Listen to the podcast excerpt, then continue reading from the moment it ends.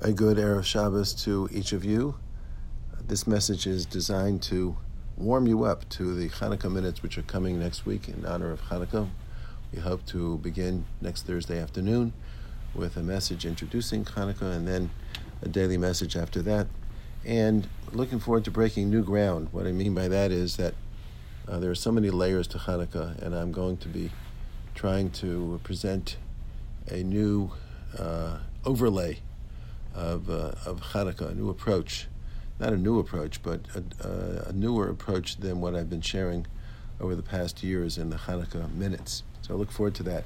And this Shabbos is actually contains in the Parsha an introduction to Hanukkah, which is not a surprise because there's a genius to the arrangement of Chazal, the way they arranged each Parsha.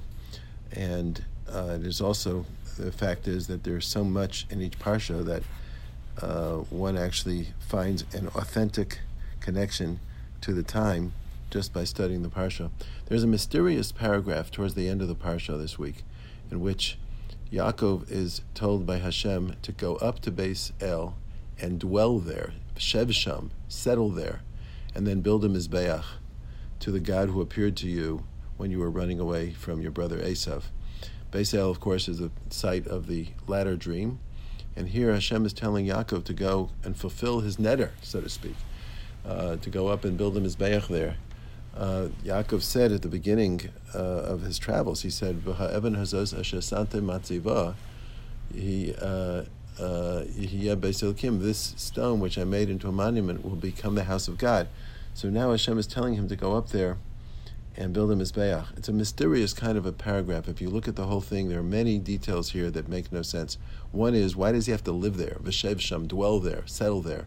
Why can't he just go up and build a mizbeach? Um, there are other details. For example, it's uh, it's almost impossible to believe, but Yaakov says to his household, "Get rid of your strange gods, because we're going up to Beis El." Yaakov had strange gods. What's going on here? But one aspect of this uh, can be seen to be an introduction to the dedication of the Beis Hamikdash, which is what Hanukkah is all about. Hanukkah is all about uh, the ability of Klal Yisrael, even when they uh, have strayed, to rededicate and to make it possible for the Shekhinah to dwell amongst us. That's what happened with the Hanukkah story. And so here Yaakov is blazing that path. Maaseh Avos Siman Labanim. Yaakov is uh, actually acting out and preparing and the, the spiritual pathways um, uh, for Klal Yisrael to absorb and welcome the Shekhinah into its midst. So he's got to go up there himself and live there. He has to actually do what Bnei Yisrael are going to do later when they come into Eretz Yisrael. They're going to settle and then they're going to build a Beis Hamikdash.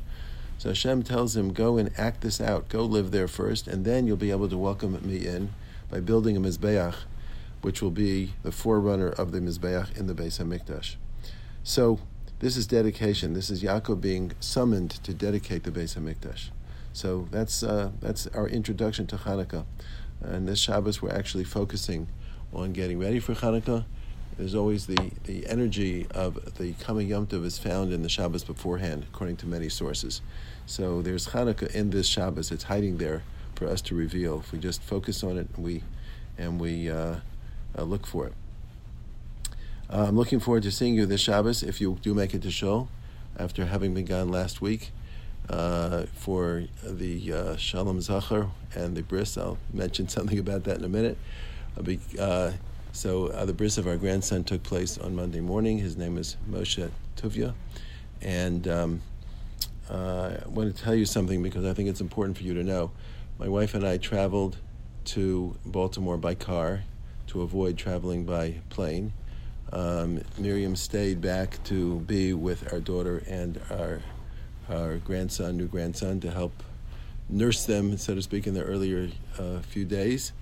And um, I drove back alone, and I'll be driving up again right after Shabbos in order to fetch my wonderful wife and then drive down. So I will have done about 50 hours of driving to make sure that I didn't uh, go through the crowds of the airport and didn't sit on planes with people because some people think uh, no one knows anything.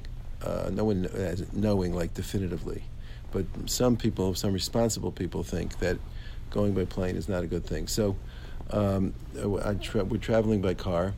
And while I was up in Baltimore, I did not attend any minyan in the yeshiva at all, because although they have their own COVID precautions, they weren't the ones that I'm practicing.